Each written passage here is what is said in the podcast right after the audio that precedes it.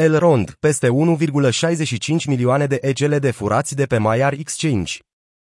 Maiar Exchange, un exchange descentralizat, DEX, originar blockchain-ului Elrond, a fost temporar oprit după ce un atacator a profitat de o vulnerabilitate pentru a câștiga 1,65 de milioane de EGLD.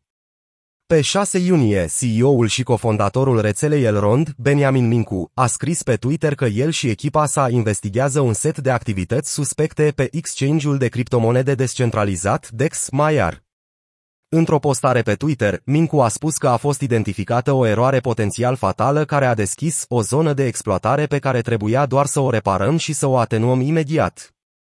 Activitățile suspecte au fost posibil identificate și explicate într-un dread de Twitter de către analistul pseudonim Fudres, care a dezvăluit că potențialul atacator a implementat un contract inteligent care i-a permis cumva să retragă peste 1,65 milioane Elrond, EGLD.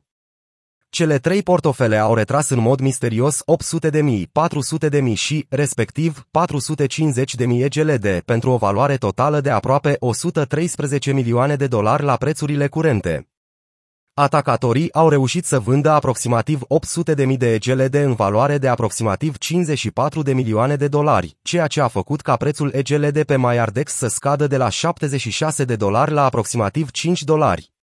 Restul criptomonedelor fie sunt încă deținute în diferite portofele, fie au fost legate la USD Coin, USDC și Ether, Ethereum, fie sunt vândute pe burse centralizate. Mincu a declarat în actualizarea sa că a fost implementat un upgrade pentru a remedia bugul și că va fi oferită o explicație tehnică după clarificarea că soluțiile implementate sunt testate și funcționează.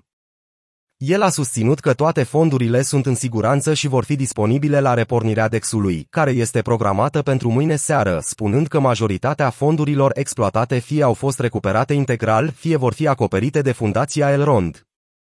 Reacția prețului Elrond EGLD a marcat un minim de 64,98 de dolari după ce a fost publicat tweet-ul lui Mincu.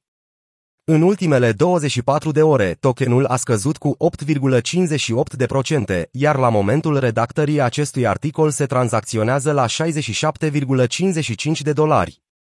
Urmând o cale similară, tokenul MX a suferit o lovitură gravă în câteva minute de la deconectarea exchange-ului, pierzând 90% din preț.